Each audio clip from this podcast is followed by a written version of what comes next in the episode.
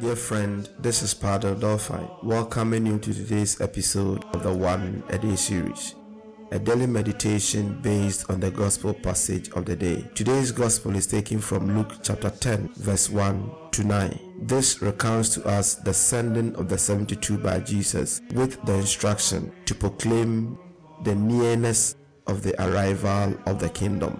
This command was characterized by a sense of urgency. Therefore, Jesus demanded that we pray to God to send workers, that is, people who care about the mission and the things of God into the vineyard. Jesus also used the occasion to warn against seeking personal comfort at the expense of the gospel.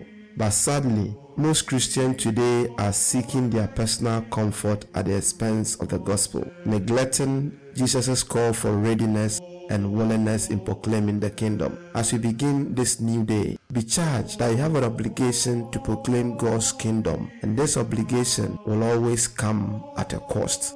Are you ready to embrace this cost? Have a wonderful day. God bless you.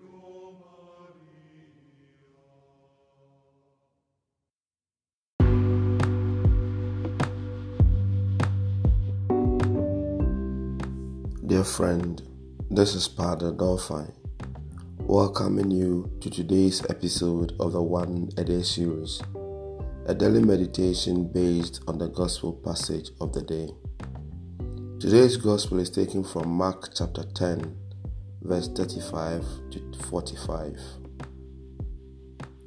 This passage narrates to us Jesus' dialogue with James and John on how to achieve greatness.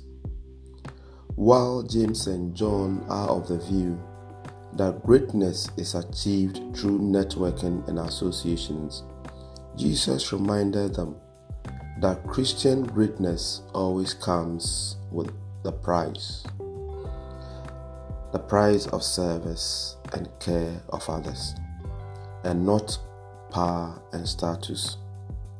This is a call to complete reordering of our mindsets.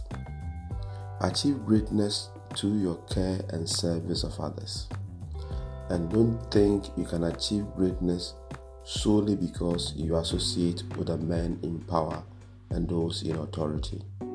Have a wonderful day and God bless you.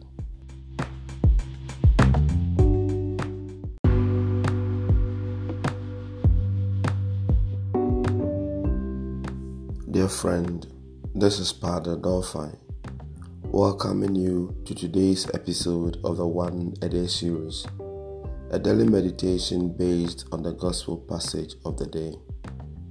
Today's gospel is taken from Mark chapter 10, verse 35 to 45.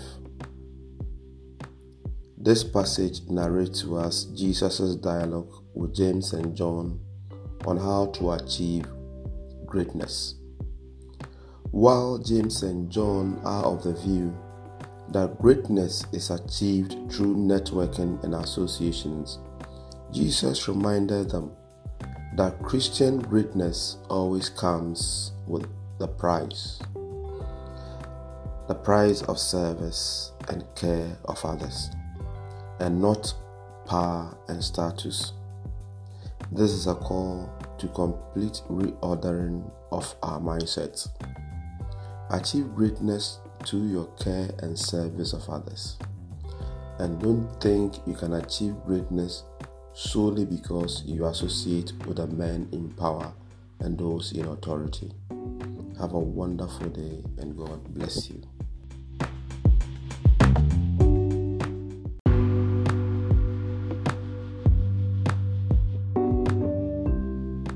Dear friend, this is Padre Dolphyne welcoming you to today's episode of the One A Day series, a daily meditation based on the gospel passage of the day.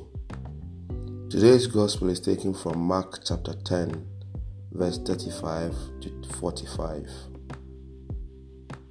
This passage narrates to us Jesus' dialogue with James and John on how to achieve greatness.